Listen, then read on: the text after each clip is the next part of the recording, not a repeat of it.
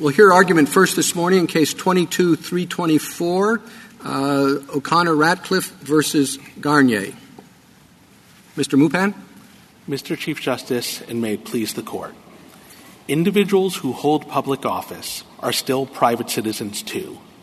When acting in their personal capacity, they retain their First Amendment rights to decide who can participate in a community discussion that they host at their own property. They are thus free to block users from their personal social media pages unless they chose to operate those pages in their official capacities instead. The only principled and workable test to determine the capacity in which they acted is to ask whether they exercised any duties or authorities of their job. And the answer is plainly no, where, as here, the state itself did not control or even facilitate their operation of the pages. The officials thus wielded no greater rights or privileges than any other private citizen denying access to their own property. The Ninth Circuit instead held that even if an official was not actually doing her job, state action exists so long as the page's appearance made it look like she was. But that type of reasonable observer inquiry is incapable of consistent application. It is also fundamentally misguided because the official's power to block does not invoke the page's appearance at all. Respondents alternatively insist that petitioners were doing their jobs simply because they used the pages to communicate about their jobs.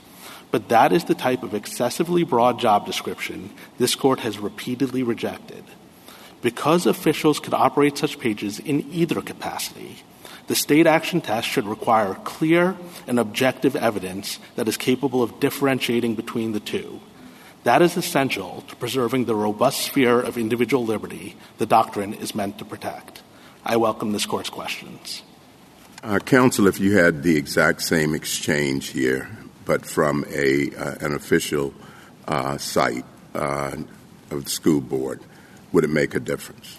Yes, Your Honor, that would be state action because that would be exercising the power. Okay, so let's assume that the official has discretion to either the option to either uh, do this on uh, the school site or the school board site or uh, uh, the personal computer. What's the difference in what the communication is? So in your first hypothetical, the power that's being wielded is the power to exclude someone from government property. Just like if it was a government building, the power to block someone from entering main justice is a is state action. In the actual case, what is happening is being excluded from private property, and the power to exclude someone from private property is private. Well, let's let's talk about that just uh, briefly. What if the you can access the site remotely from uh, Uh, uh, petitioner's computer at home, but it is the, the uh, school board site, and it's not on government's computer? Well, the question is who controls the account, and in this case, it's undisputed that this is the account that re- belongs to petitioners in their individual capacity. It's an account that they created before they held office, and it's an account that they will continue to hold after they leave office. So, is, is this a site-by-site determination or a message-by-message? In other words, let's say you have, you know, a site that's used every now and then for what you might characterize as official uh, announcements, but the rest of the time it's, you know, you know, my my child got a, you know, blue ribbon or something like that. Uh, do you say that? Well, you look at each episode of blocking or whatever uh, as as governmental because they use it for governmental things from time to time? Or do you say, well, they block them for this? In other words, you go through the whole analysis with respect to each back and forth. So the specific conduct that's being challenged here is the blocking. And so the question is, is the blocking official action?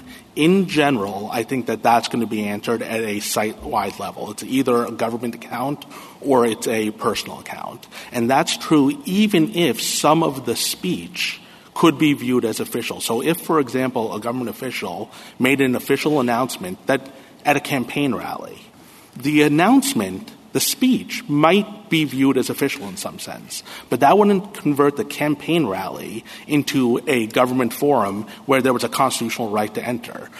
But I'm not sure I followed the, the answer, but let's say uh, what percentage of governmental blocking or back and forth do you have to have before you say, oh, the whole every every blocking episode should be quickly characterized as state action? Well, so I don't think it turns on a percentage, Your Honor. In general, when a, a public official is using their personal property to engage in speech that they can engage in either capacity, the right way of thinking about that in general is that all of that speech is personal. Now, I concede that if— I'm just I'm sorry. All of that, all, all of the speech on that site? Yes. Okay. Because that is speech they can engage in in either capacity. Now, I do agree that there are certain things that they could do on these pages that would be governmental and for which there was a right of access. So, for example, the S G's office used the example of doing notice and comment rulemaking on a social media page. That's, of course, inherently governmental, and if they're excluded from that, that would be state action. And I would agree that that would be true whether they use the page in general for notice and comment rulemaking, or just once. But the question— Counsel, I, I'm having, because I think the Chief has asked a very important question. Let's break that down in examples, okay? Facebook is somewhat easier because people can be blocked from commenting, but they'll still have access to looking at the information, right? But let's assume that um, there's something went wrong with the city's website, and the city is now asking the uh, council member to post all of their evacuation programs and to have comments with respect to citizens who might need assistance. They've converted it into basically an official site. So how does your test deal with that? Because you said if it's mixed personal and business, then it's remains personal. Well, so on that hypothetical, I would agree that would be state action. The way so the state would be responsible for any blocking that this individual had done of commenting people? Yes, but the critical reason why, and the why that follows from our test, is because in your hypothetical— By the way, your, is your test identical to the Sixth Circuit's uh, duty and authority test? Or authority test, or you use the words control or facilitate, which the Sixth Circuit didn't. So tell me what's the difference so, in what you're proposing. We think duty or authority is the right test. The hard question in these cases is figuring out whether you're exercising duty or authority. Control and facilitation is the way to figure that out, and that's the answer to your initial question. Well, the, the Sixth Circuit you know- is much narrower. It, it, it, defines, a, it, it defines duty as something um, stated by law. But frankly, in my experience, there's a lot of customary laws, customary actions that are not defined by law but are expected of government officials, yeah, and like we, telling the mayor to post this information. Right, so nobody writes that in law, but right. So we don't dispute that point, and I don't think the Sixth Circuit does either. But the critical point— Oh, it does. It, it, it defines this much more narrowly. Your Honor, if they do, we don't agree with that. But, uh, okay, that, but but the critical point is, in your hypothetical, how we know that that state action is control. Your example was the mayor told the city administrator to do it. In the next case, the mayor couldn't have told the city administrator to do on, on this page because it's their personal property.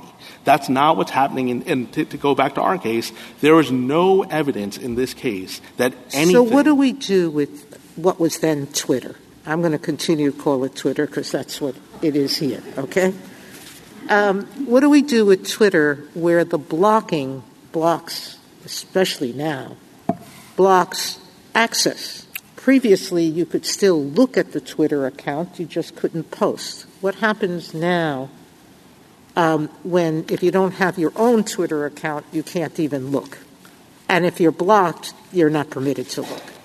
Again, it depends what you're being blocked from. And the critical point in these cases is that my clients, all of their speech was speech that they could perform in their individual capacity. Under this court's decision in Lane, even though they're government officials, they have the right to speak about the government in their individual capacity. Let me give what, if you, you, uh, what if you uh, showed a Facebook page to one thousand people and nine hundred ninety-nine of them would think that this is an official page, Uh, under your test, that wouldn't matter. That shouldn't matter. I'll give you two reasons why it shouldn't. So the first, the conceptual reason, is because the challenge here is they're challenging blocking, and my client's power to block doesn't turn on the appearance. And here's a hypothetical that I think will make that pretty clear.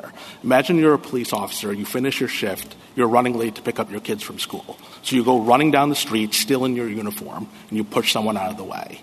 Everyone on the street probably assumes you're still doing your job and in hot pursuit of a felon. But that's not state action. You're acting in a purely personal capacity, and your power to push someone out of the way doesn't turn on your uniform. Well, suppose the town ma- town manager has a page, and the town manager puts the official seal of the town and says, this is the town manager's page.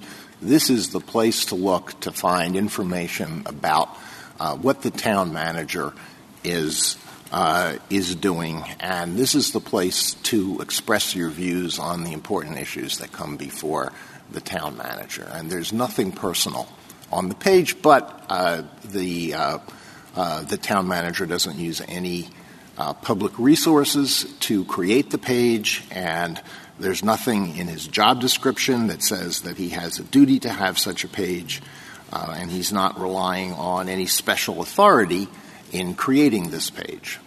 So, and you would say that in that instance, the town manager can uh, block comments based on viewpoint. So the town manager can block anybody who expresses criticism of what the town manager is doing, and thereby create the impression that everybody in town thinks the town manager is doing the right thing.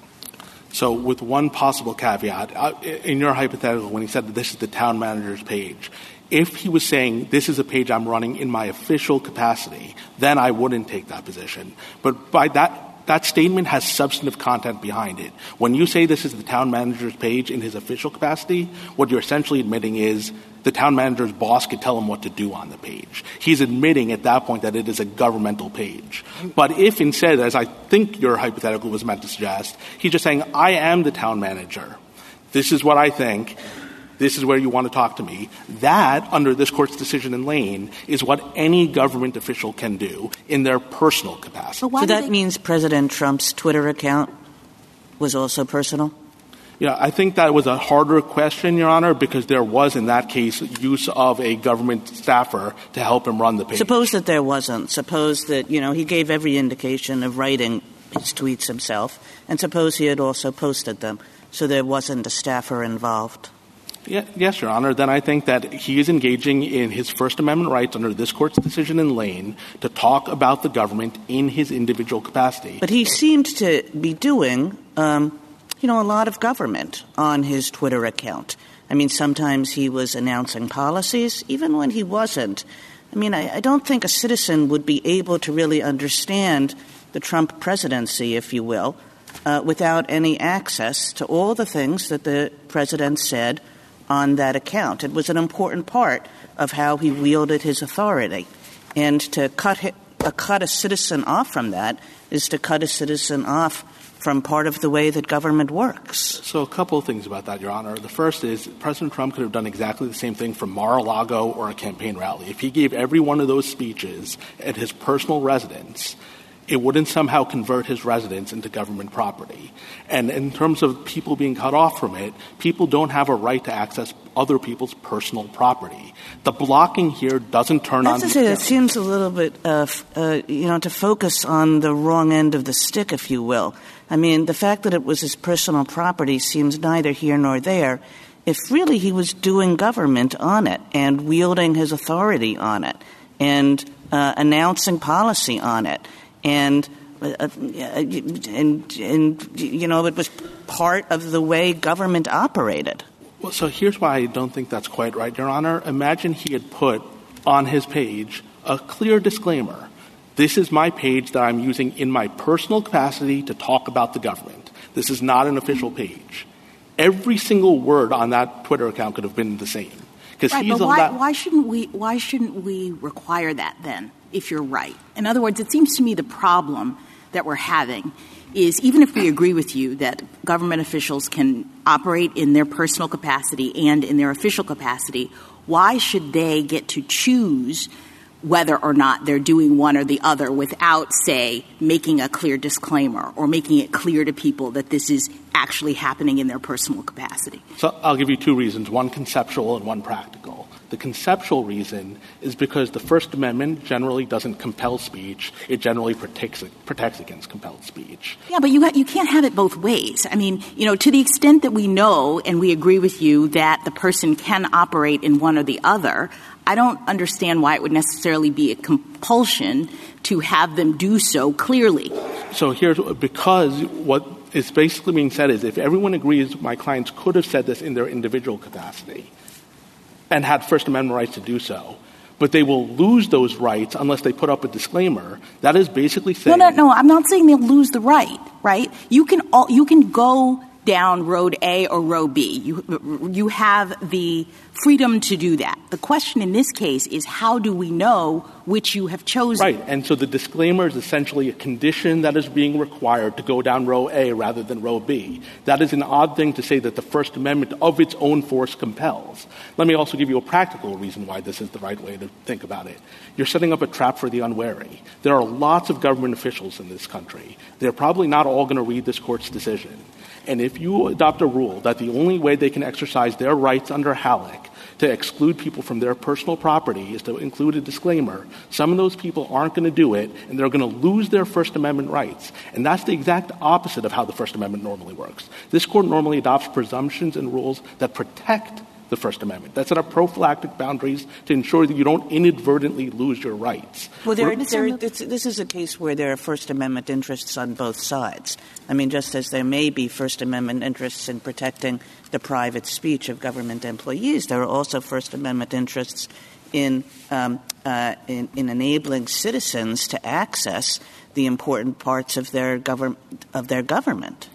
Right, but that's what makes these cases hard, is that there are First Amendment interests all over the place. Well, but the difficulty is, as Justice Jackson said, it is entirely in my client's control whether these pages are used in their individual capacity or their official capacity. So whatever First Amendment interest is on the other side, it's extraordinarily weak, because all we have to do is put up a disclaimer and their right goes – it completely evaporates. So on the one hand, you'd be adopting a rule that every government official in this country runs the risk of inadvertently losing control over their property because they didn't put up a disclaimer. On the other hand, you have a disclaimer, their clients are still blocked, and everything else happens exactly the same. Thank you, counsel. Justice Thomas? Justice Alito?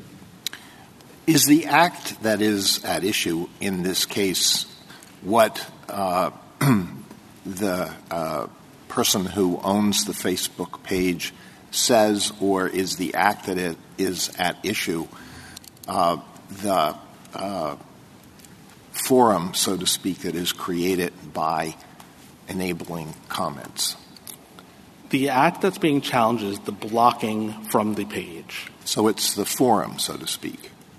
Well, the, the specific act that's being challenged is being blocked from the page. How you characterize the page, whether you view it as a forum or not, is partly an underlying merits question. Well, no, it could be a private forum. It could be some sort of a of a public forum. Sure. And the First Amendment issues on the other side are the free speech issues of the people who are blocked. Right, but they don't have any First Amendment interest in accessing private property. That's this court's decision in Halleck. And since this is a private account, there is no question that this is not owned by the government or controlled by the government. And it's entirely in my client's plenary power whether to open it up to the public. That's why I don't think that if you have any interest, they have very minimal interest. And it's one that could be wiped out with a disclaimer. And there are a lot of good reasons why the court shouldn't require that. The other thing I will say about a disclaimer, though, Your Honor, is if there is concern about confusion, the right place to do that is by the state regulating. Unla- rather than this court adopting as a rule of constitutional law that the First Amendment of its own force somehow requires a disclaimer, the much better way to handle this is the state of California, if they think there's a problem, if they think people are confused, they can regulate. They can regulate my clients because they're a government employer, my clients are government employees. The state has broad power to regulate in that capacity. And that's the way to deal with this issue if there's confusion. And that's especially true because, to go back to a point I made earlier, the blocking doesn't turn on the confusion. My pa- clients will be able to block them whether or not they were confused about the page, just like the officer running down the street. Justice Sotomayor? You keep saying that what matters is that this user, um, both a personal user and a government user, could do the same thing equally. I know that's important to the government as well. But I don't know why that matters, meaning um, if the issue, and it seems that what it's devolving down in uh, this conversation is whether this particular act in this context is government action or not, not whether the account is personal or business. Whether the account is personal or business may inform whether we have to take a second step or not. So if it's a personal account, then you have to figure out whether it's being used, and I think you said that, facilitated, being used for government business. That was the government's um, example of if a private account starts doing notice and comment on legislation, that process is governmental, isn't it? Yes, Your Honor. So let's assume a mayor says, I'm setting up a hotline for emergencies on my Facebook or Twitter. And um, if you have an emergency, call that hotline, and I will use the power of my office to set in motion government response for your emergency. Seems to me that that's government action, isn't it? He's the, the state is facilitating, by the duties it's given him, his ability to put government resources into action.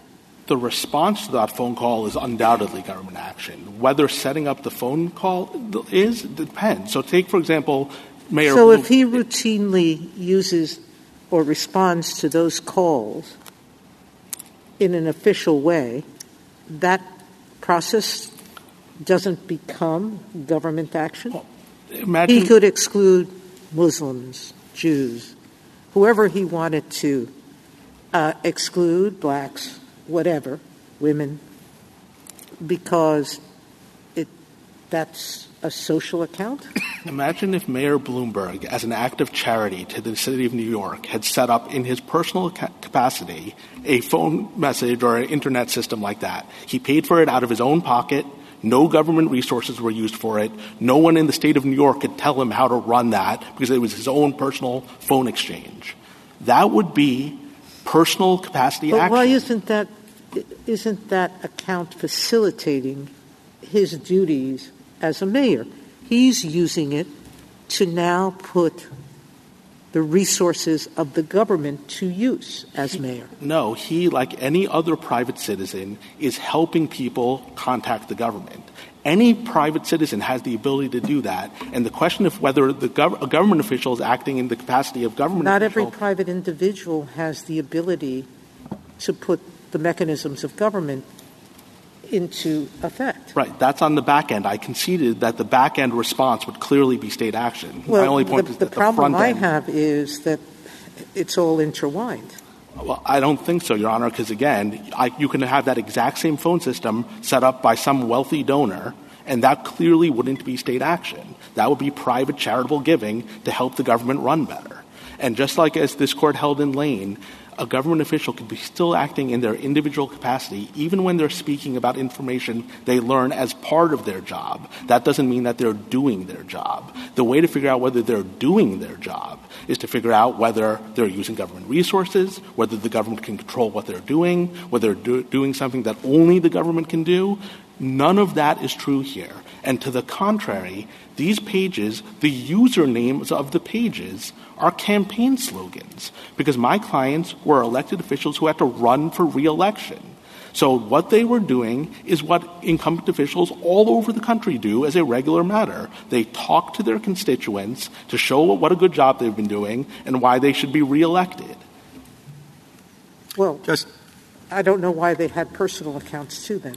If that's it was a personal account, they could have done both things. Well, that's talk to their friends and family without letting every person in town talk to them. It, the better point, I think, Your Honor, is they don't have a campaign account. other than these ones. So if this isn't their campaign page... But they don't say it's their campaign page. Well, they the say user... it's their page as X official of Y city. So I'll say two things about that, Your Honor. First of all, since the usernames of the pages, More for P U S D and Zane for School Board, are both campaign slogans, that's a pretty good indicia that it is a campaign page. Another good indicia of the fact that it's a campaign page is that they didn't have another campaign page. So they would either have to be the only two officials in America who decided not to have a social media page when they were running for re-election, or these were those pages. Thank you. Missus Kagan? So I, I, I guess just to press on this a little bit and going back to Justice Thomas's original question so I can make sure I understand the answer to it. Uh, there's a person and they become a school board member and uh, they set up a private account. So they're not using a pre-existing account. They set up a private account. And the only thing on this account are things related to the school board. So it has, you know, uh, we're having a meeting, the agenda, the resolutions, the meeting times, the minutes, job postings, official reports, whatever, all school board business. And there's also some commentary. You know, the board would like to know what you think about this. Uh, I would like to know what you think about this. Uh, so please come to the meeting. And indeed... Uh, please give your comments to me on this page about what you think of agenda number three, uh, agenda item number three at our next meeting. And that's the content of the page. State action or not? No state action, because that is speech that an individual could do in their private capacity, and there's no objective evidence, not through any resources or anything else, that they're being done through control. Everything you just said could happen in my client's backyard. Everything you just said could happen if my clients went to church and asked their co- fellow congregants, hey, I have a difficult issue coming up next week. What do you think I should do? And when you say the control, I mean, I guess, um, I mean, there are some uh, of- officials where there's a, a, a, a kind of line of command. But, you know, a, a school board member, well, they're a school board member. They they are the control. What, what, what, what, why do you need somebody like uh, in, insisting on the content? Well, it's a, a... They are the state. Well, so they are state officials, but they could be acting in either capacity. And the reason control matters is it's a way of disentangling the two. If your boss can tell you what to do, then we know you're acting as an official. If your boss can't tell you what to do, if when the boss tells you what to do, that's subject to First Amendment balancing, then we know you're acting as in a personal capacity. I think it's clearer in the next case where it's the city administrator who has a boss, who's got a mayor. Now, you're right that in my case, the school board officials, there's limited oversight above them. But that's just a matter of positive state law. Imagine if the state of California had a czar of official web pages. All California official web pages are regulated by the czar. He says, put up the state motto, do this, that, and the other thing, and don't do these other things. No one would think that that guy could tell my clients what to do on these pages. Thank you. Justice Gorsuch? Just curious, on your side of the V, in both cases, we have a profusion of possible tests to choose among. Um, you've offered one, the Solicitor General's offered another, the Sixth Circuit has a slight variance. You've now had time to stew on this case for a number of months and think about it. What's your best advice for us on your side of the V, what you test you'd propose? So I continue to think that the best test is that to look to duties and authorities and to say that if duties, if there's neither the exercise of duty nor authority, that's not state action. That's all you need to do to resolve this case. Now, that raises the further question of, well, how do you know whether there are duties and authorities? Th- at that point, we're not talking about a test. We're talking about how to implement the test. And I think the things that the court should be looking at are objective indicia that are capable of disentangling the two capacities. So things like the use of resources, the exercise of supervision, the exercise of exclusive duties, those are things that will help you figure out, is this actually exercising duties and authorities of your office? Or is it instead exercising your First Amendment rights under Lane to talk about the government, but not as the government? And how does that test interact with Griffin, in your view? So in Griffin, the officer was exercising the authorities of his office. He was a deputy sheriff, he was wearing a badge, and he arrested someone as the deputy sheriff. So that's an authority case that is in, your, in your scheme.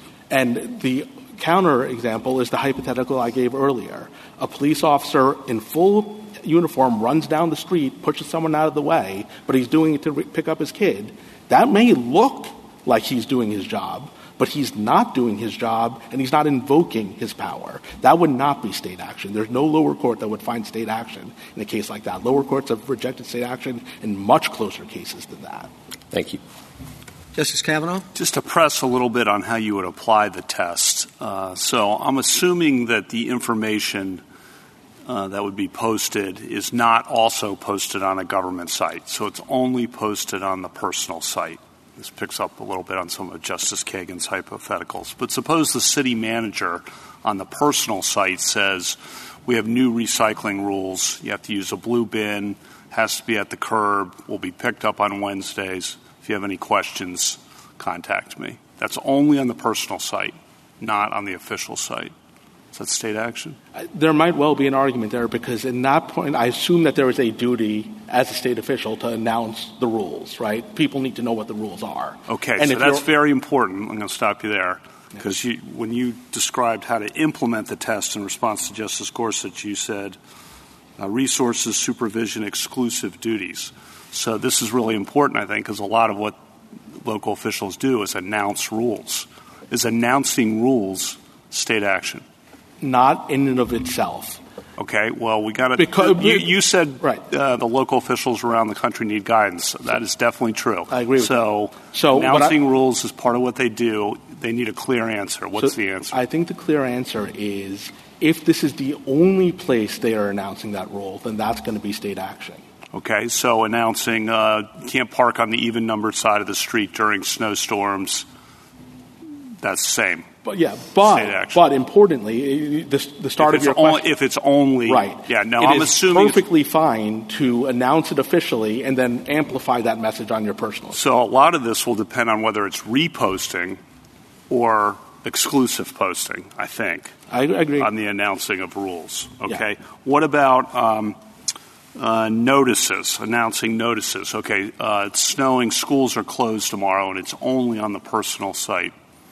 Again, Your Honor, I That's th- not a rule, but it's a notice. I think in general, if what is being – the question to take a step back is whether you're exercising a duty of your office. I know. Those I, sort of things. That's not good enough for the local yeah. officials who need guidance. I agree, Your Honor. And so what, what I'm trying to think through on hypotheticals like that is is it fair to say that that is the exercise of a duty. And so if it's the announcement of something that you have an obligation to inform the citizenry of – then yes, I agree. And that might be if it's a rule or if or you, you can have a lot of different things. I just don't want to go so far as to say that any time a government official tells the public anything, that is state action because that's too far because there are lots of things that the government official could be telling the public purely in his personal capacity. But for most of the hypotheticals, I think you were asking me in the line of questions you were about to ask. Yes, if you're telling people things about the rules of the road of the government, things that as a governmental matter you have a duty to disclose because you can't just spring rules on people or tell people, not tell people things they need to know in their official capacity, then if that's the only place you announce that is your government account, then I assume that that's likely going to be a very strong indicia that you're using the account for government purposes. Your if person, I could say one last personal thing. account, you meant. I think. Sorry, personal yeah, account. Yeah. Uh, the, one way of knowing that is if, in those hypotheticals, almost certainly your boss could tell you what to do in there, right? If, well, you are the boss, to get back to the, uh, I think, Justice so Kagan's in, point. So on these, in this case, yes, not in the next case. In the next case, the mayor is the boss. La- last one, just reminders. Uh, reminder about uh, there have been a lot of thefts and burglaries in the in the neighborhood. Uh, lock your cars if you're going away for a few days. Uh, right. See, tell the police. That's, and it's only on the personal right, side. That's the line I was trying to – that sort of speech is something you could do. Any private citizen can do it. And government officials don't have any duty to do that. They could do that in their official capacity. So for that sort of speech, you're going to need something more. You're going to need to see that they're either like using staffers to prepare it or their bosses are telling them to do it. But the speech by itself isn't going to be enough for something like that. So I think you've distinguished announcing rules, if it's only on the personal side, from notices of government uh, information – and that's kind of fuzzy, and reminders would not be. Is that I think that's right, Your Honor. I, look, I, it, again... That's the kind of practical information that people are going to need, I think. Yeah. I hope so, if you, this Court adopts the, the right test of duties and authorities. All right. Thank you. Justice Barrett.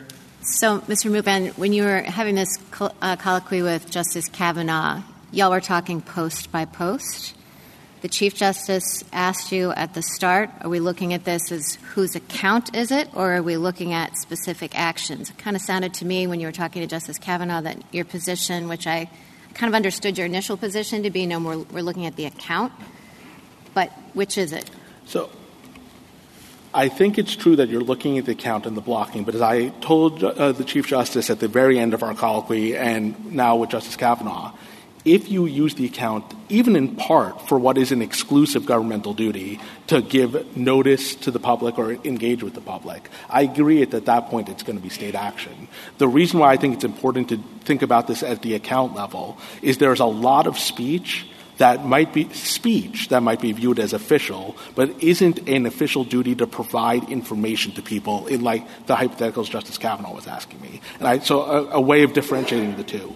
Announcing, for example, that I'm going to sign a bill, announcing I'm going to appoint a judge.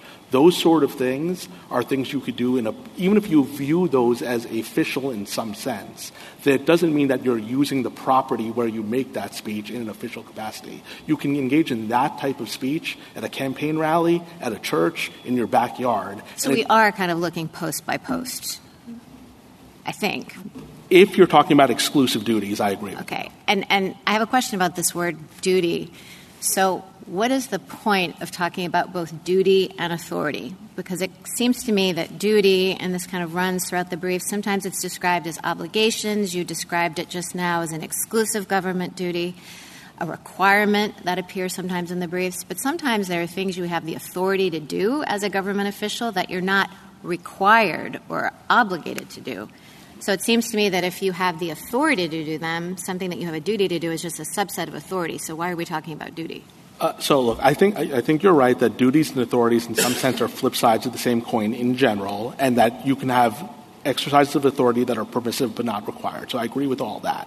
I think authority does add something beyond duty. I think what it's helpful most for is things like the use of staffing, the use of resources, things like that, that don't really directly go to the question of, is it duty or, but it is the wielding of authority. Now, that sort of thing is relevant for two reasons.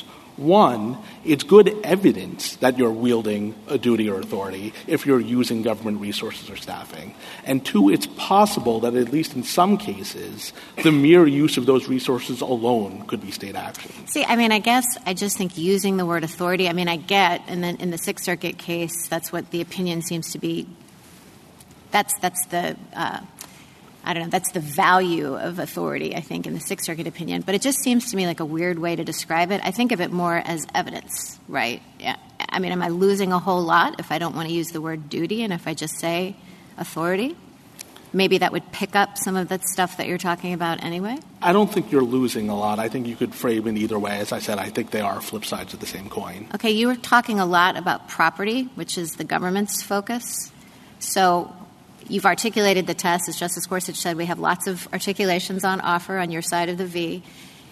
What is the difference? What's the daylight between the government's position and your position? You know, their focus on, is this private property that the public official is inviting you onto, you know, the, the test that they propose versus the authority, duty, control test that you do? So I don't actually think there's any daylight between our positions, though you can ask my friend. Uh, I, they've obviously emphasized property as sort of this initial gating mechanism, uh-huh. whereas we view the fact that it's private property as quite relevant to t- determining are you exercising duties or authorities of your office. But at the end of the day, I think the cases all sort of cash out the same way. Whether you apply our framework or theirs, you essentially end up in a spot where if you're using a private account and you're not exercising an exclusive governmental function and you're not using government resources and the government can't control it, then you're, you should understand that to be exercise, acting in your personal capacity, because personal people have the right as government officials to talk about their jobs in their personal capacity. And you should assume that when they do that on their own personal property, they're acting in their personal capacity. Okay, last question. Um, at the beginning of your argument, um, you referred to unless someone is choosing to use their Facebook account, Twitter account, whatever, in their official capacity. And Justice Kagan's questions were getting to some of this. I think it's very difficult when you have an official who can in some sense define his own authority. So I think for a governor or, you know, President Trump, it's a harder call than someone like a police officer who's a subordinate. Or I could, you know, my law clerk could just start posting things and say this is the official business of the Barrett chambers, right? And and that wouldn't be okay. But if, you know, the that wouldn't be okay. If, you know, Governor Newsom decides to do it, he has the authority to define the scope of his authority. I would have thought in your client's context, they don't actually have full-ranging authority just as board members, right? Unless the board said, we've taken a vote, and you are the one who's our communications person. You are the point person on communications. Then you would look at a source of authority. But if in that context, I mean, I guess it just kind of depends official by official. I, I guess I'm not understanding in your specific for your client why there would be an argument even. It seemed like you were conceding a little bit in talking to Justice Kavanaugh about official announcements and that sort of thing. Would that be true for your clients? Uh, look, I, yes. I think if my clients, you know, if, if for example, there was a slush fund at the board to, you know, use money for doing your job, and my clients use that money to, like, buy a Facebook account or use advertising on Facebook. I, I, I don't think my clients would be acting in an ultra-virus fashion, and I think that that would be exercising state action. Now, I do agree with you, Your Honor, that on the control piece of using control as evidence of whether it's governmental or not, it becomes harder the higher up you go in the chain because it's harder to identify a superior who can tell you what to do. But even take, for example, the governor of California. Well, the governor of California does have a boss. The boss is the people of the state of California who could, for example, amend their constitution. And they could amend their constitution and say that even the governor, when he's using, exercising his official capacity, here's what he can and cannot say on a social media page. And they certainly could not do that for this sort of page, for a page that he owned before he was the governor, that he will own after he's the governor, and that he uses only to say things that under Lane he has a First Amendment right to say in his individual capacity. Thank you. Justice Jackson? So I guess I'm still not clear why the onus isn't on the government official to be clear about the capacity in which they're operating. I mean, I take your point that um, you can have an individual who's a public official and they can operate in both worlds, uh, official and also personal. But to the extent that we're having a problem, or at least I'm having a problem, it's because we can't identify whether this particular action is occurring in one world rather than the other. And we've said in, in lines of cases like the Pickering line of cases, we've recognized that even though public employees have a First Amendment right to speak, they can be limited in that ability to speak. So it doesn't seem responsive to me, at least, for you to say, well, they have a First Amendment right, so they have they bear no responsibility in making clear as to when they are operating personally versus officially. So can you just say more about that? Sure. I'll, I'll try. I'll, I'll say three things. So the first is, again, the conduct that they're objecting to is the blocking. Right. They are, this is not a case where they're complaining because they were confused, that they thought it was official, and if they had known it was official, something else would have happened. Everything in this case would have been exactly the same if that page was plastered with disclaimers. Yeah, but but, so, but it's not – no, it, I guess what I'm trying to understand is when we isolate the blocking, and you're right, that is the claim, we have to think about, as Justice Kagan pointed out, the implications of that on the First Amendment rights of the people who want to see the page. So what's happening is they're being blocked from either commenting or seeing the information that's being posted on this particular page. And when the official says, but that particular page is my private page and I'm operating in a private capacity, then I suppose we have one set of answers. But if we believe that that page is actually operating as the official government page and the person is being blocked, we might have a different set of answers. So the question is, with respect to the blocking, is it happening in a personal or an official capacity, and why – wouldn't it be the, pro- the public official's responsibility to say, if you're on this page and you're either seeing or not seeing things, understand this is a personal repository of information. Right. So, again, I guess what I would say, Your Honor, is if you concede that my clients could have done this in their personal capacity with disclaimers, the question is where in the Constitution are they obligated to put up the disclaimer if they want to maintain those rights? If they want us to believe that they're doing it in their personal – I mean, well, how else are we supposed to know? Well, I mean, well, that's just one set of questions. To be fair, they've got the burden of proof. They're the plaintiffs in this case. They're the ones who are arguing it's state action. So the burden should be on them to show the opposite, not on my clients to disprove it. The second point I so, would So you're saying that a public official can just make a decision sub silentio about which world they're operating in, not let anybody know, and it would be the burden on whoever is saying that you are violating my constitutional rights to determine that you were actually operating in the the the official capacity. In a case like this where there's no objective indicia that they were doing it in their governmental role. There's no staffing, there's no resources, there's no control. What about the page, the way it looks, the way — this is the other argument, Everything right? about this page's appearance is equally consistent with a campaign page. That's exactly what happened in the Eighth Circuit. A page that looked no different than our page, the justice, judges just split, saying, okay. well... Can I just ask one more question? I'm sorry. Um, Justice Sotomayor came up with a private hotline example to seek emergency help that I thought was really interesting. I hadn't thought of it before. Um, and I understood you to say that the response, the government rushes to your house as a result of getting the communication, would be official action. But I guess I'm not clear as to the blocking that would occur by the by the official from people that they didn't like with respect to a page that was designated as, this is the opportunity to call for government help. I'm creating this Facebook page so that people can have a, a straight-through hotline to government resources. Um, the person, I guess, is saying this is a private page, so I can block, um, you know, Latinos. I don't want any Latinos on this page, says the person. Is that a problem? Or, I mean, is that state action or not state action? I would think if that's all there is, I would say it's not, because a private citizen could set up that exact same page. He, this is a page to get you access to government But resources. If they did, wouldn't wouldn't that implicate all of the lines of cases where we talk about or we think about whether or not a private citizen is actually acting in a way that's fairly attributable to the state? I mean, we don't just stop at saying, oh, a private citizen. I don't citizen. think any of those tests would be met. The, you know, the one you, about joint action between the private party and the state, the Brentwood Academy line where you're looking at, is this facilitating the the, the a, a state service, you think would not apply? I don't think, again, if a purely private citizen, just think, you know, a wealthy person in this city said, I want to make it more easy for people to call and get access to government things, and sets up a page like that. That's not joint action. He's acting wholly independent of the government. All right. Thank you. Thank you, counsel. Mister Joshi?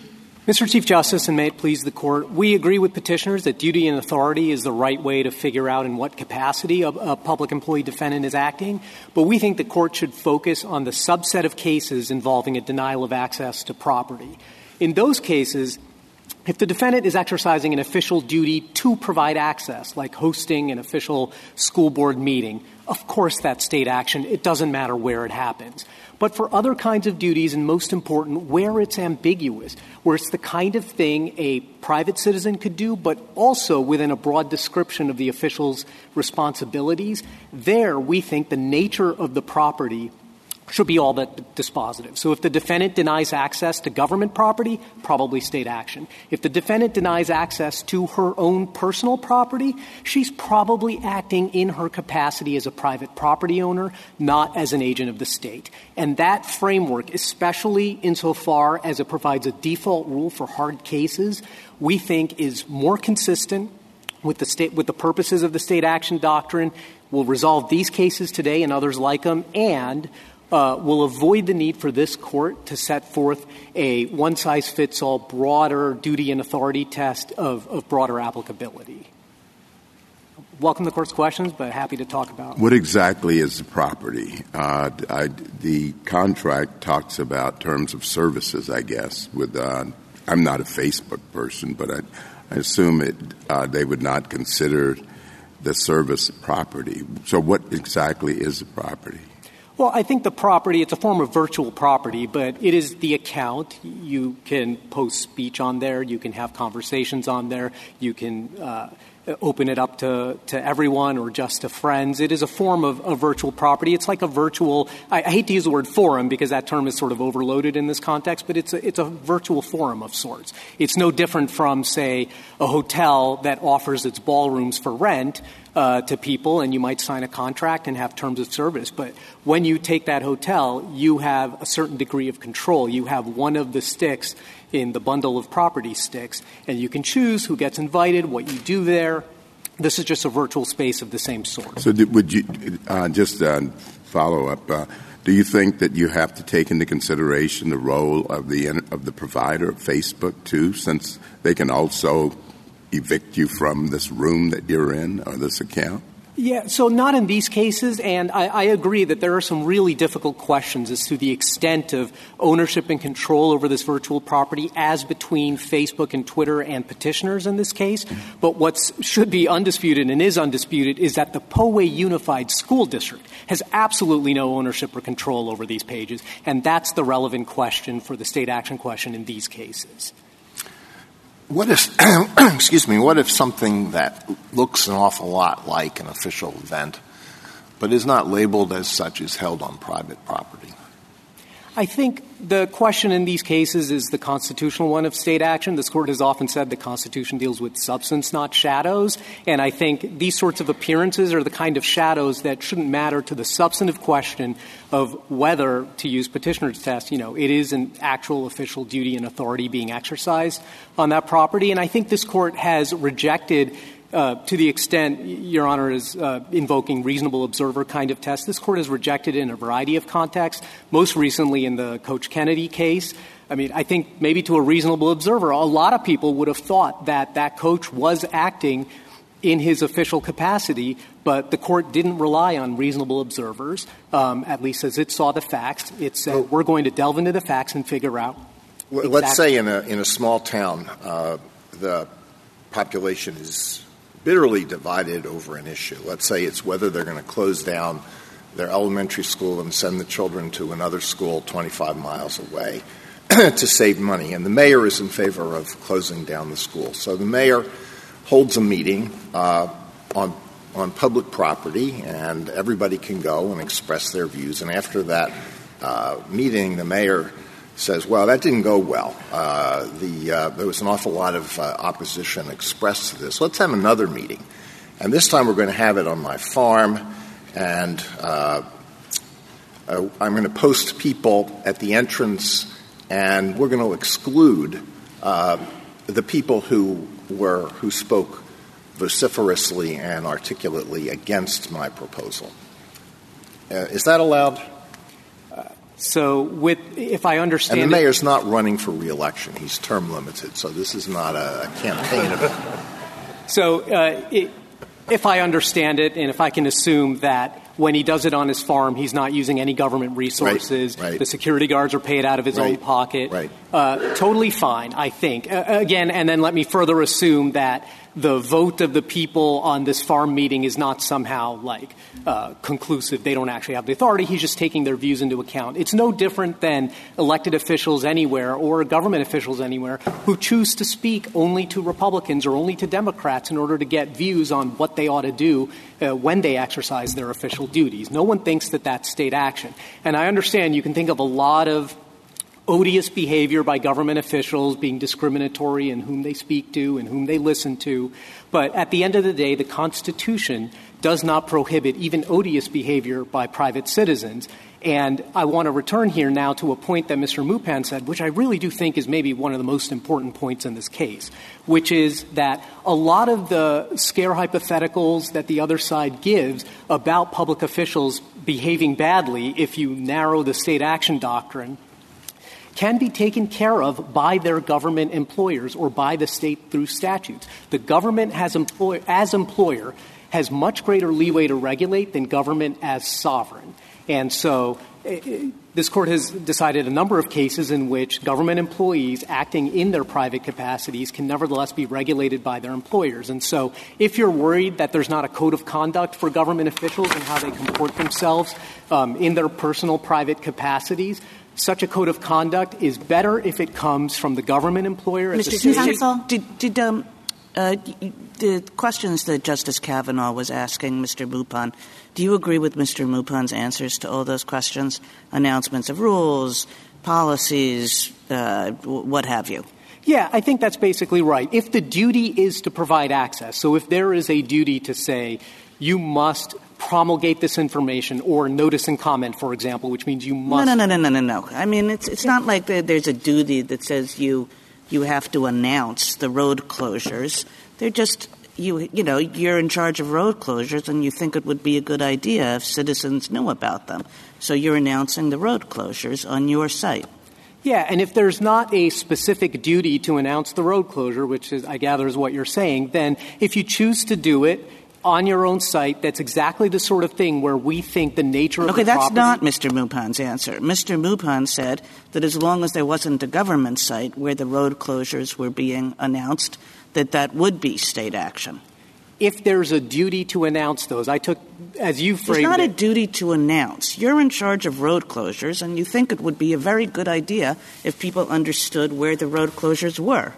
Yeah, and it's, uh, again, I, I don't want to speak for Mister Mupan, but that sounds like the kind of thing that a private citizen could do. Uh, let me give you an example closer to the school board case. There are often... Well, why don't we do my example? Because how are you going to know where the road closures are? I mean, now you're, you're being... I thought that we were starting off from a point of uh, if if the only place that somebody can know where the road closures are is on your private site. Mister Mupan said that was state action. I was going to go on from there, but you seem to be contesting that. I, I, I guess I, our view is that if there's a, a specific duty to make that information available. It's not a specific I, duty, Mister Joshi. Then, duties don't work like that. You're in charge of road closures. That's your duty, to be in charge of road closures. And if you are not obligated to to talk about road closures and tell the public about road closures, if you do it on your private site, then I think there, you're ba- you are probably acting in your personal capacity. Now, I agree there may be duties to inform, and in those cases, if the only place you do it is on your personal site, that may well be state action, whereas if you do it on both sites, it wouldn't be. Sixth amendment, you, the Sixth Circuit seems to think that the duties have to be written. Uh, but many duties are customary, meaning, no, you're right. Um, I think if you're in charge of road closures, I have very little doubt that there's a written law that says you must inform the public. But that is what everybody does. It's what tradition and, and process has always provided for. Um, you're suggesting that that would not be taken into account. No, not at all. Quite the opposite. We agree that customs can define the duties. I think I was just saying. So you don't agree with the Sixth Circuit's narrow view that it has to be a written duty? We do not agree with the Sixth Circuit's view that it has to be written down. We agree that customs can inform what the duties are of an office. It's just if there is a duty to inform, then the discharge of that duty will be state action no matter where it takes place. But where there's doubt about it, if what you're doing is denying access to personal property, we ought to think you're acting in your capacity as a private property owner, not as an agent of the state. Thank you, counsel. Justice Thomas? Justice Alito?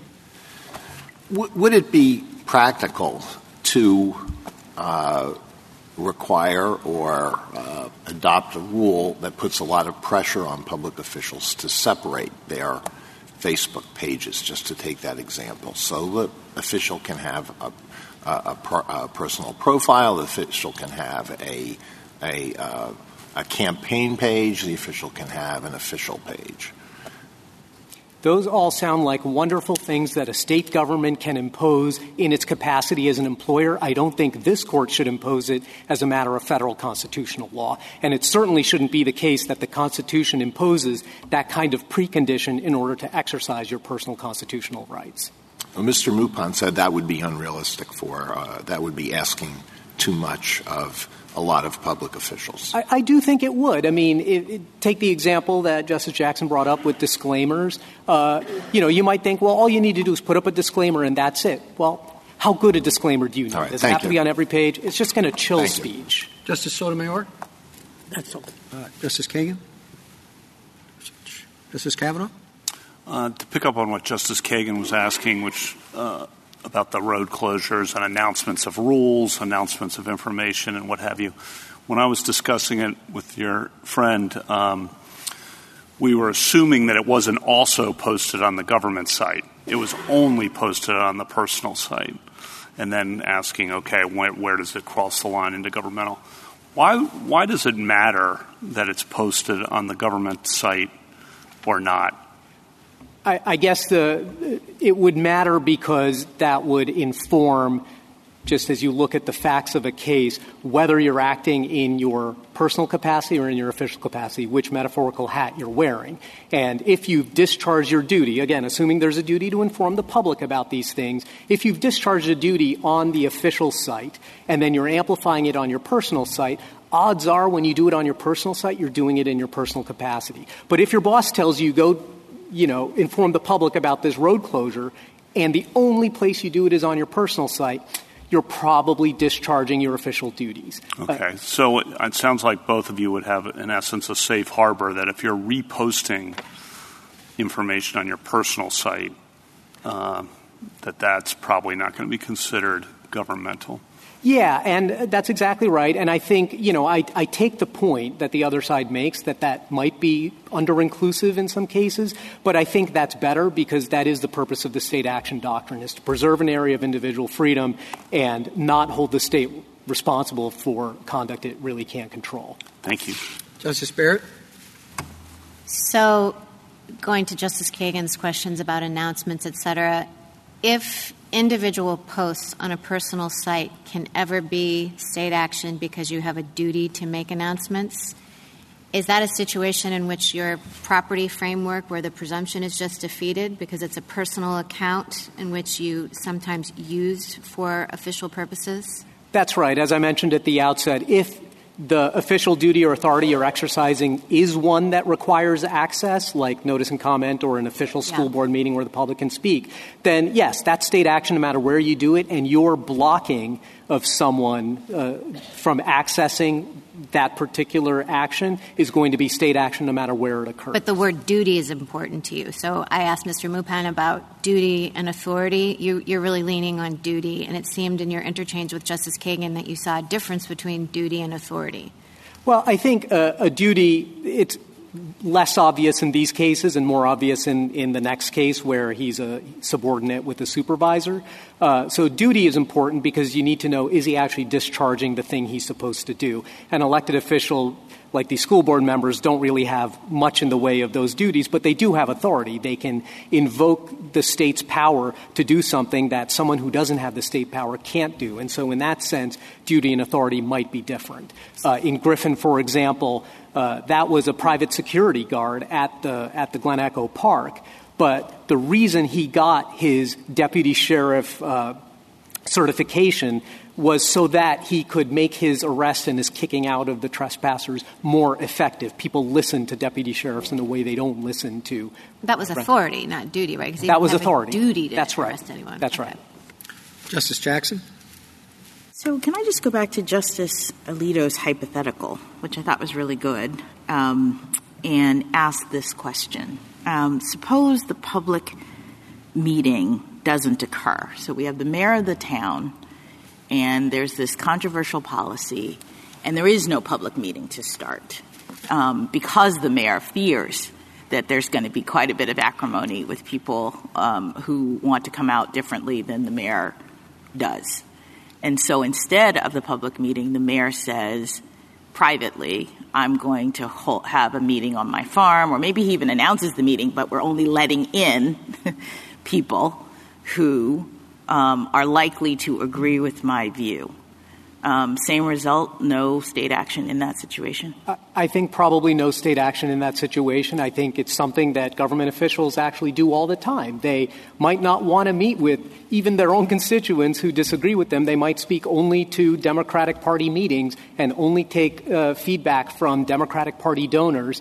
And you know, the solution for that, as I said, is for elected officials might be the voters, yeah. and for uh, appointed officials and employees, the state as employer can regulate that kind of behavior, even if it's in its personal capacity. But it doesn't way. have to do so specifically. I mean, can we believe that, say, the mayor's duties include receiving feedback from the public?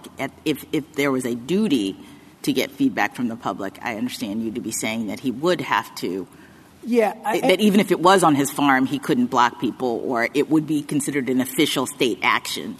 I, I, um, I think it would have to be a pretty specific duty for that to constitute state action. I think if the duty is too broad in general, like speak to constituents, I think that's exactly the kind of case that our heuristic, our test, has a lot of purchase, which is if it's something that a private citizen can do, talk about a policy, get views on a policy, advocate for a policy, but also within a sort of broad conception of official responsibilities, then I think the nature of the property to which access has been denied. All right, one really final honest. question, just as a sort of theoretical matter. Does the government have any concern about the potential privatization of government functions that could occur? I mean, I suppose I'm a little worried about um, city mayors deciding to sort of shape the debate of the people in their community by having their meetings in pub, in private places so that others in the community can't comment. Do, that, that seems to me problematic as sort of a theoretical matter, but the government I'm taking says as long as the mayor chooses to do this on private property, then he can exclude whoever he wants, and because he's doing it in his personal capacity. Yeah, I mean, in the brick-and-mortar world, I'm not aware of this being a problem. And if it is a problem, I think it's best handled by the state, which can regulate its employees in ways that a state is sovereign cannot. And I think that's the best place to handle those concerns, not a rule of conduct from this court as a matter of federal constitutional law. Thank you. Thank you, counsel. Miz Carlin? Mister Chief Justice, and may it please the Court, I have three points to make. First, the district court found as a factual finding based on petitioner's own testimony that, quote, receiving feedback from constituents is an important part of their duties as trustees. California law, both decisional and constitutional and statutory, the P U S D bylaws, to which I'll return in a moment, and the content and appearance of the page confirms that the finding the district court's finding that these pages were, quote, used as a tool of governance. Because the trustees were doing their job when they maintained and then blocked Doctor and Missus Garnier from these pages, this case fits comfortably within this court's declaration in West and Lugar that state employment is generally sufficient to render the defendant a state actor. Second, the record in the district court contains O'Connor-Ratcliff's entire Facebook feed from the time she joined the, the board through summary judgment. Of the hundreds of posts, I found only three that were truly non-job related. Not only were the posts all related to her job as P U S D trustee, but the district court found that the content of many of the posts was possible only because as a trustee, she was, in the district court's words, clothed with the authority of state law. For example, O'Connor-Ratliff's official position was why she could enter into classrooms during instructional time all over the district, something that would get anybody who was a private citizen arrested. Not only did she use these pages to provide information about her official activities that was available nowhere else, but she frequently solicited feedback from the public on board-related issues and used the word we to do so. And I'd like to direct the court to page forty-eight Uh, forty-six, note twelve of the red brief, where we cite the requirement by the board that you have a disclaimer if you're speaking in your personal capacity. She never put that disclaimer anywhere. Instead, she asked people to contact her using her official government email account. And third, the pages at issue here are in no sense campaign pages. The district court rejected that argument on pages one fourteen to one fifteen of the petition appendix. She did have a campaign website. That website had a personal email address, unlike her official email address here. I welcome the court's questions. Uh, Miz Carlin, uh, the petition, uh, petitioners here and respondents in the next case make much of the fact that if your broad definition of state action uh, is accepted, that it would actually reduce speech by public officials. I would, I'd like your reaction to that. No, it would not. Uh, no one has challenged the speech that was on these pages at all. If they're speaking as government officials, they have both the government's own protections. So, for example, there are a number of protections that go to government officials when they speak in their official capacity. Plus, they still have all of the First Amendment rights as a backup. Uh, and I think it's really important to note here that all we're talking about is the state action issue.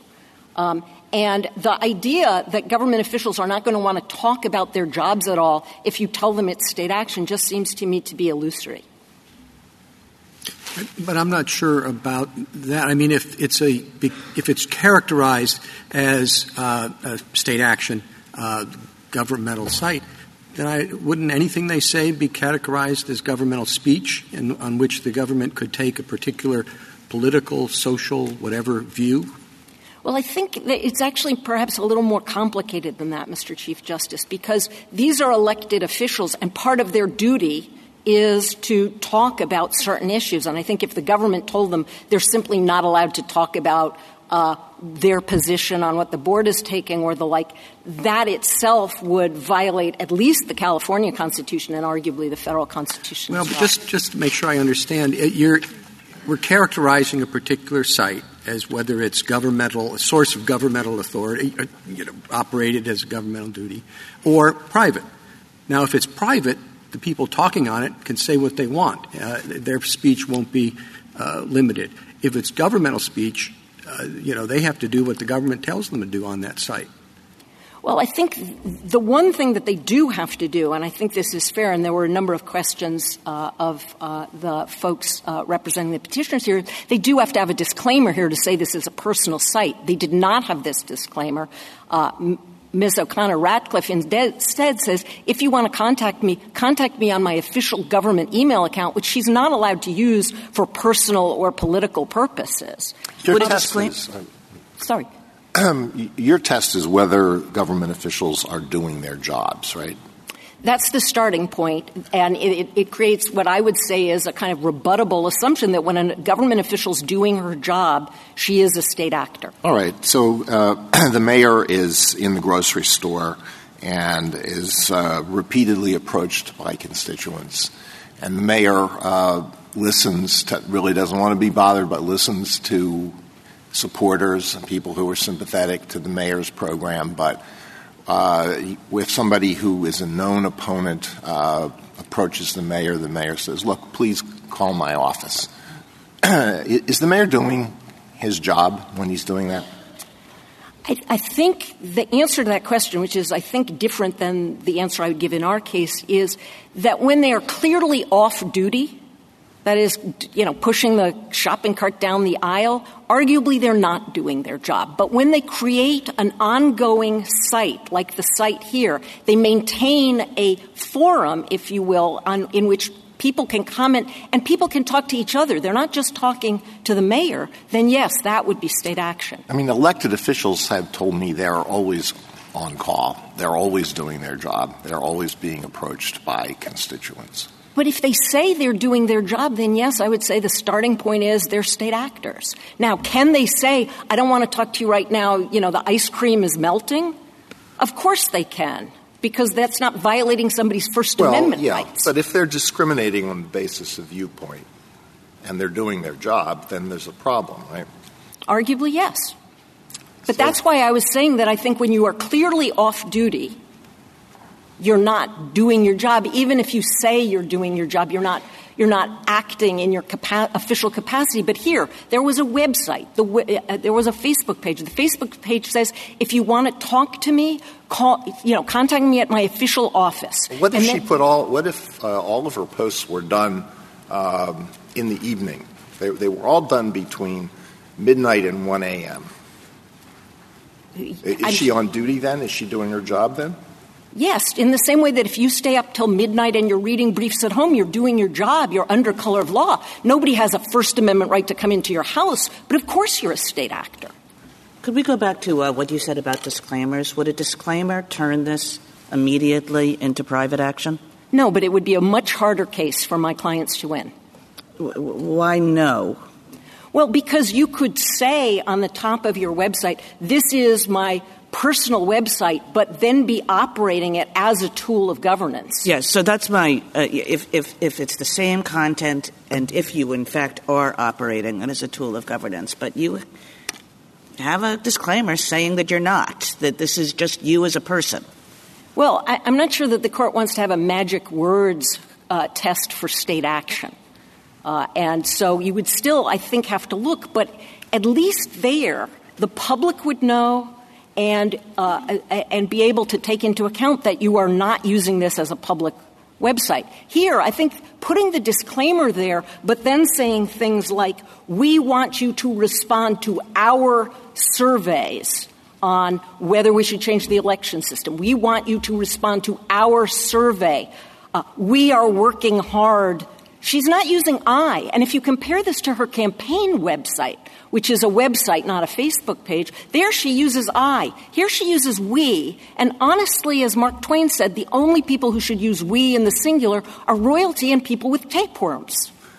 And, you know, I don't think she's either of those. Miz Carlin, do you think you could win under the test proposed by the government and Mister Mupan? Because, I mean, I, I feel like you're talking about doing your job, and it seems like you're saying that she's exercising the authority of her office, whereas the Ninth Circuit focused on this appearance and function test of the website. But it seems to me that you're saying she was doing something more.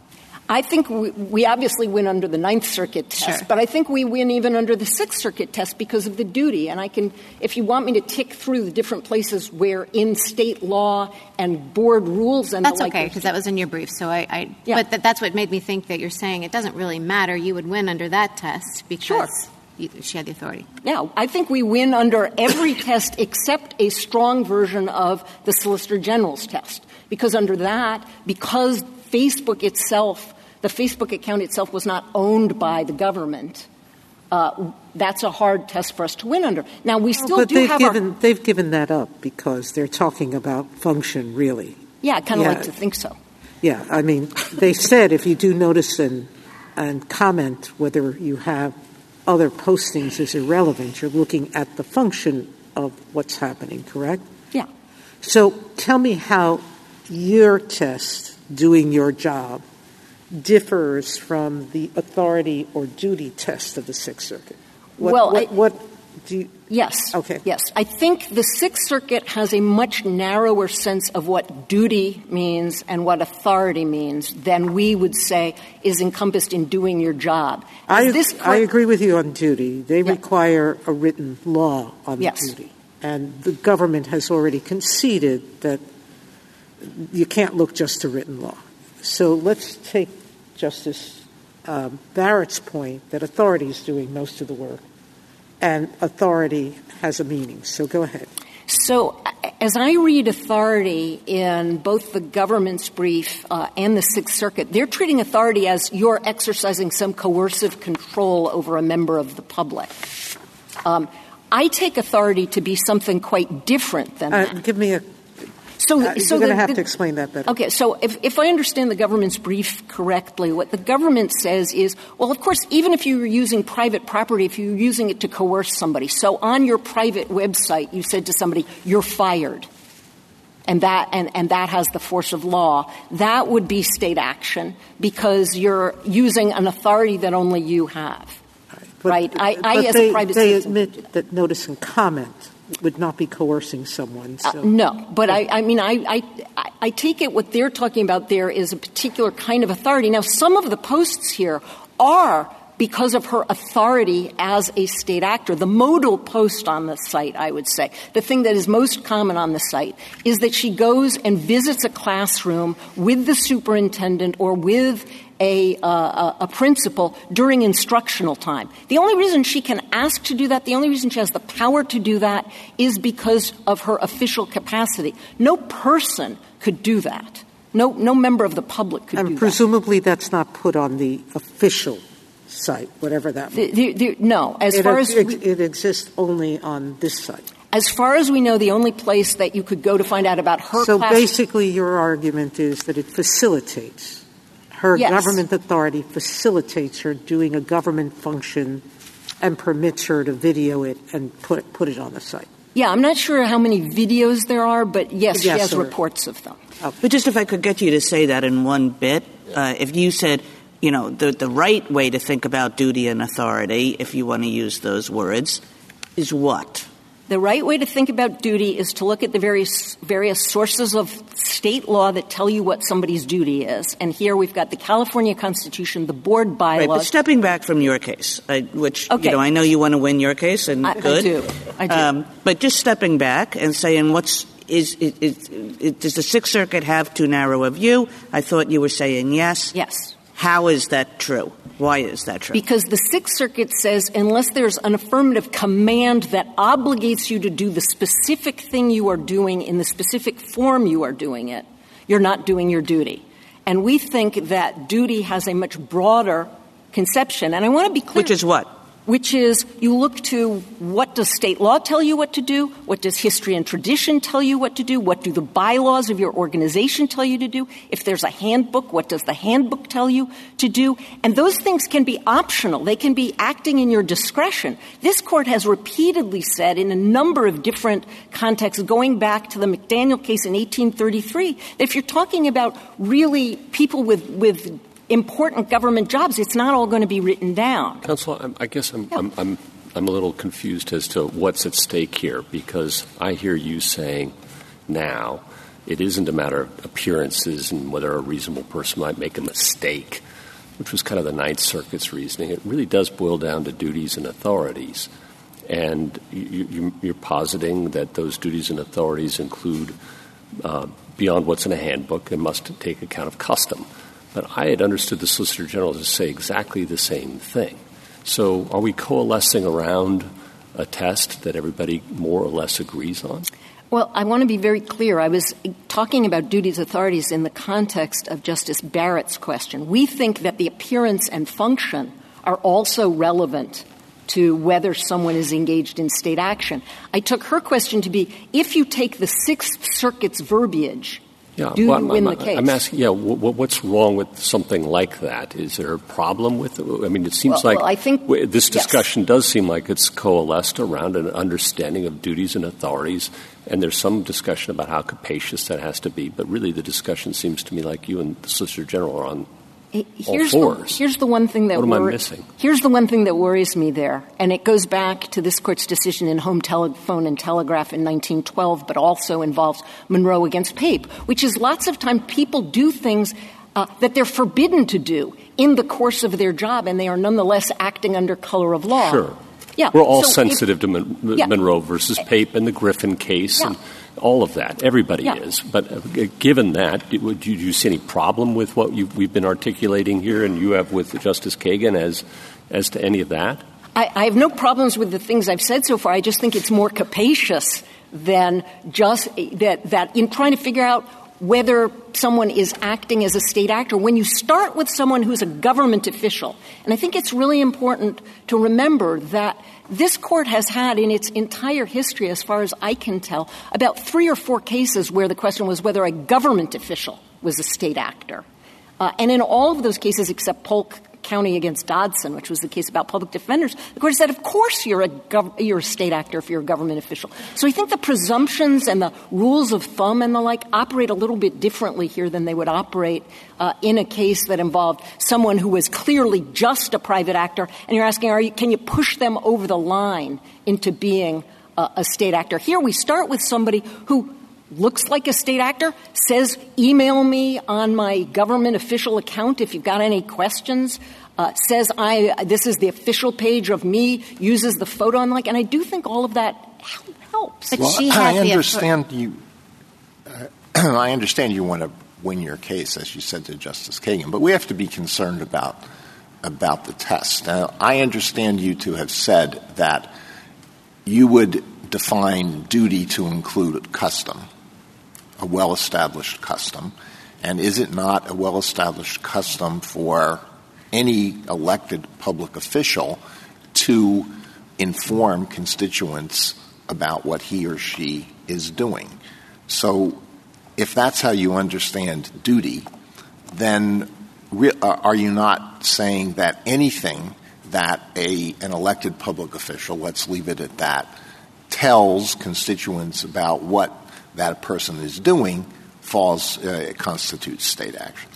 I think the starting point is, yes, they could rebut that. For example, talking, you know, at Thanksgiving dinner, somebody says, pass the gravy, and you say, and I also passed a, a bill last month. Yes, that would be, that would be uh, private. Whereas, it, whereas when you set up, and this is what the, this is what the uh, Ninth Circuit says on page twenty-eight A of the uh, P E D app, is the state action here is maintaining an ongoing site for the, uh, for the, um, Uh, exchange of information. Well, I understand that, but what I'm my my what I'm getting from this is that you have taken uh, the the Sixth Circuit's test and the petitioner's test, and you have broadened it by defining custom, by defining duty so broadly. And maybe this is right, but you have made it into a very broad test, a very uh, inclusive test. I think if you want to use the words that the Sixth Circuit used as your guidance, you have to broaden.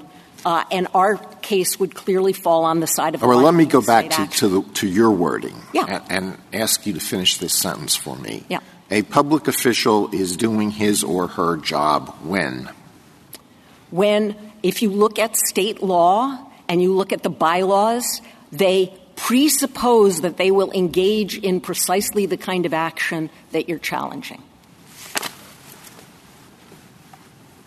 Well, um, I have two if last points. If you're a, a White House press secretary and you have um, uh, a dinner at your house and you invite over certain members of the press and not other members of the press, because part of what you think makes you a good press secretary is to get feedback and develop good relations with members of the media. Is that state action? Um, can I take that question and and, and kind of flip it around and go backwards into it? There would be no constitutional claim by anybody, no meritorious constitutional claim that they have a right to come to your dinner. Someone who's excluded on the basis of viewpoint, uh, so you're inviting friendly uh, reporters or who you perceive to be friendly reporters I th- or I, comment, uh, commentators. I, I think it, that anybody who looked at just a dinner as opposed to uh, you don't allow people uh, to show up at press briefings altogether, I would be prepared to say that there you are enough off-duty, and you are clearly enough off-duty, because people— How about a regular meeting, no no food is served, but a regular meeting uh, off-site, so not at the White House, with certain members of the press and not others? Uh, I think the members of the press put us in a somewhat different position, because already you're entitled to limit that in a variety of ways. But if you had a public meeting, uh, for example, in California, a lot of our elected representatives uh, have what they call sidewalk office hours, and they'll sit in the bank parking lot next to the farmer's market, and they'll talk to anybody and they'll hand out stuff. If they decided, simply because they were sit- sitting on the bank's parking bank's parking lot instead of uh, in their office, I'm not talking to black people, I'm not talking to Muslims, I'm not talking to evangelicals. Yes, they'd be engaged in state action, and yes, they'd be violating the Constitution. A different uh, tack now. On the reposting question I was asking your friends on the other side about, if your uh, government uh, agency issues a notice and you then repost it. Well, well, our case is not about particular posts just, at uh, all. Your thoughts on that issue, if you have any, if you don't want to answer. You know, I haven't, I haven't given a lot of thought to it because it's not relevant to uh, our case in particular. But I think it's going to be very relevant to the opinion. Well, yes, how this is and, interpreted. And so, what I would applied. say is, there, if what you're talking about is whether a particular post is state action or not. Um, It may well be that simply reposting something isn't itself state action, such that you could challenge your being, uh, your being, your having your comments to that post deleted. But if you were blocked altogether from a website on which they have invited the entire public to share across the public as well as with you uh, what they think, then yes, that would be state action, and it would be actionable under the First Amendment. Miz Carlin. Um Do I, I just want to be sure that I'm clear about your position. In your test, you're doing your job test, so you agree, it seems like, that the Ninth Circuit test of appearance and function is enough. You wouldn't go with that. I think that the function part of the Ninth Circuit's test, because they quote this language that the district court's findings made about this being a tool of government, is the appearance and function. When they're talking about function, they're talking about, are these people doing their job? As the function of this is for them to do their job of getting. Um, How about the appearance part? Well, the appearance is really helpful in figuring out what is the function. So the, but it boils down to the function in your mind. Yes. Okay. Yes. But the function is sort of another word for duty in your sense. Like a duty is a responsibility, is a function. They're all kind of tied up together.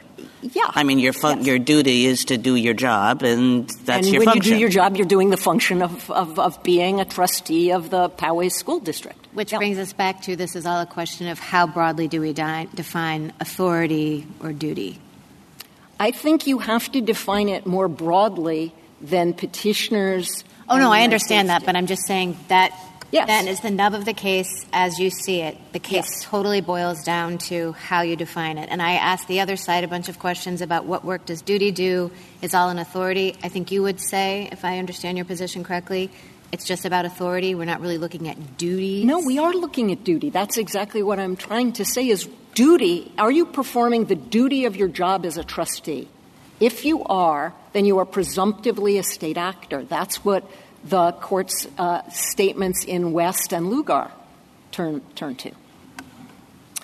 So but you would say duty is having conversations with citizens is always part of your duties, or well, almost I, I, always I, part of your duties, which converts every conversation you have. No, I would say having some mechanism by which you can uh, interact with your constituents is part of your is part of your duty. And the board bylaws say this. They say uh, in bylaw nine oh one oh A, the responsibility of board members in their role as community leaders is to participate in public discourse. And then they say board members have a responsibility to identify personal viewpoints as such and not as the viewpoint of the board. And here what you have is um, the both of the petitioners using we an hour when they talk about what the board is doing. And anybody who looks at that is going to think, this is an official website. It looks like an official website. It performs all the functions of an official website. There's no disclaimer anywhere. She has a separate campaign website. She uses her government email. Now, all suppose there's an official website, too, and this, you know, partly, largely, ex- entirely duplicates it. So this goes back to the question that Justice Kavanaugh was asking. Like, how does that matter, or does it matter? I, I don't think it would matter if it was the website at issue here. And I really do urge you to take a look at E C F thirty-five eleven, which has the entire feed from the day she took office until the day of the summary judgment motion.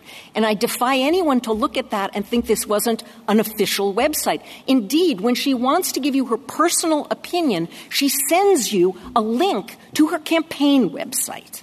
And I take it that this is the crucial difference between you and the government, right, that they just say Facebook says it's her private property. Yeah. And so it's not an official website by definition. Right. And you're saying no. That's correct. And I'm That's sorry to be hung up on this duty question, but what if the bylaws or the state law doesn't say it's your duty to communicate with constituents, give announcements, et cetera, but she decides – hey, constituent communication would be a good idea. This is kind of like, well, the governor decides to do this or the president decides to do this. Is that not, even if it's not formally in her job description, and even if she's the first one to do it, so it's not custom, but we would say she has the authority to decide to be the mouthpiece for government. Would you agree that that would be? Yeah, I, I, if I can just say it's a little complicated in our case because the board has specifically said she doesn't have the authority to speak for the board, and that's why she's supposed to have a disclaimer. But if you're talking about a hypothetical of someone in another jurisdiction where there's nothing that says anything either way and she decides she has the authority, then it would come down to a question of, as a matter of state law, did she have that authority? Because if she had that authority, then yes, she would be a state actor. Now, most government workers, most government employees do not have the authority to speak for the government. Uh, and so it wouldn't be part of their duty to run a personal website. And so for most government officials, you know, if you're if you're the janitor or the school bus driver. Yeah, but that, I mean, that's making it too easy. There are a vast number of government officials around the country at the local, town, city level. So I don't think you can, right, minimize, I, you can minimize this by saying, oh, it's not going to affect certain categories. No, it's going to affect but, a lot of people. But at the very least, uh, the other, the, you know, the other side says here, at the very least, you know, if the state wants to tell you not to do this, they can do that. And the answer here is the power. Poway School District told her not to do this, told her not to have a website that looked as if she was speaking officially. And this website did exactly that. Just on the custom question, to follow up on Justice Barrett, it's usually, I think, as you're describing it, going to be part of the custom of most of these jobs that are elected officials or appointed officials who have some authority to communicate with constituents. I don't think that that's necessarily true at all. When wouldn't it be true? It will be true for elected officials. It will be true for some government officials. But let me give you a hypothetical that I think will illustrate this. So if a public school teacher in Poway had a website that was communicating with the parents of children in her class, that would clearly be state action. And I think that would be true regardless of what she called the website. If she then also wanted to talk about things like whether the board should be elected at large or by districts, which was a big issue here, or she wanted to talk about whether the schools were being mismanaged, which is something that for a while there was a real problem, that would be her speaking in her personal capacity, because that wouldn't be coming from her job and her duties as a, as a school teacher. So just to kind of wrap up, I think... Do you think, uh, uh, this is a little bit anticipates the next case, if there were also some personal things on this site, how far does that take you? Can you dilute the site and turn it into non-state action by putting up your kids' pictures? Um, I don't think one picture of your children turns something into not a state website. Here, I really do think if you look at this website, you will find one picture of her children on Christmas, one picture of her children at some school-related event, one picture of her uh, grandfather at uh, on Veterans Day, and nothing else that is personal, uh, that is clearly personal as opposed to coming out of her job. Um, You know, here's the thing to understand, and I, this goes back to something that Justice Kagan said earlier, which is there are First Amendment issues on both sides of this case. And here, the First Amendment provides a tremendous backstop for members of uh, school boards and the like who want to regulate their sites. There are rules about public forums. There are rules about time, place, and manner and the like. And they have a lot of control over what goes on on these websites. But if you decide the threshold state action question against my clients here, refusing to to ha- find state action would have devastating consequences for the um, uh, for the public, because they would be denied access to the sites on which their officials are talking to them and asking for their reactions. Thank you. Thank you, counsel. Justice Thomas? Justice Alito? Justice Sotomayor? In some ways, you've complicated things. I'm uh, sorry. No, really. um, because what we're being asked to find is whether the state was acting when these government officials turned off these sites.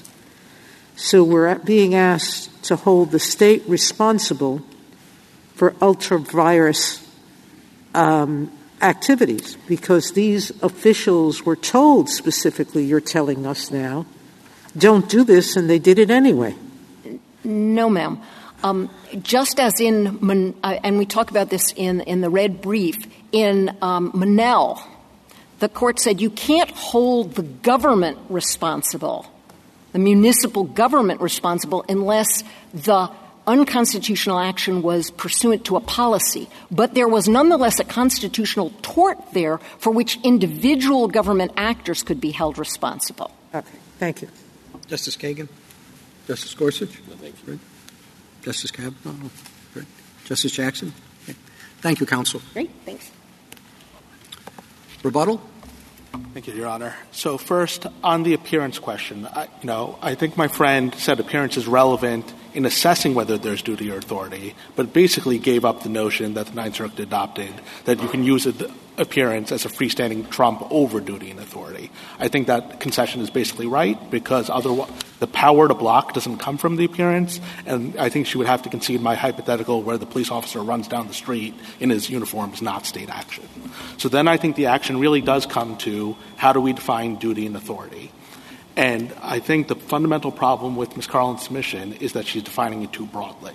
She's doing exactly what this court said in Kennedy and Lane you should not do. because you have to recognize that government officials have the right to speak in their personal capacity about their jobs. That's even true with in, about information they only learned because of their jobs. Miz Carlin emphasized several times that my clients spoke about stuff they learned in the classroom. That's this court's decision in Lane. The square holding of Lane was that it was individual speech, not em- employee speech, even though it was information learned while in office. And the flip side of that problem is that if you treat this too broadly, the problem that this court recognized in both Kennedy and Garcetti, and the Chief Justice adverted to this, if you treat this as duty and authority just because you're talking about your jobs, that means it's controlled by the state. It amounts to government speech, which means the state itself could tell individuals what to say on their pages. And that's the harm with creating the sort of you have to have a disclaimer rule. If cli- if individuals don't put up a disclaimer, all of a sudden, not only do they lose their right to exclude people from their pages, they've now opened themselves up to having the state itself tell them what to say on their page, not as a regulation, because I agree with the federal government that the state has a lot of power to regulate them as employees. But Miz Carlin's position means that they could regulate them as such. They could tell them exactly what to do or say on the page, and that would be a serious First Amendment problem. And to say that the First Amendment does all of that because they didn't put up a disclaimer would, I think, turn the First Amendment on its head. Finally, a few points about the facts of my case, because I, too, would like to win for my clients. Uh, so the, the, the first point I'll make is that if this is laid out in our reply brief. If you look through the citations to the record, the only duty that my clients had to interact with the public was at their board meetings, which they complied with, and no one was ever blocked from that. Everything else is the same sort of overbroad, it's your duty to talk to people that would cover campaign rallies, talking to your neighbors at church, the stuff that cannot possibly be viewed as governmental unless you swallow individuals, individual First Amendment rights. The la- she suggested that the page was somehow their duty. One of my clients closed the page, just shut it down. No one thinks he was acting in breach of his office. He was in dereliction of duty. Your Honor, I see my time is up. Yes. Thank you, counsel. The case is submitted.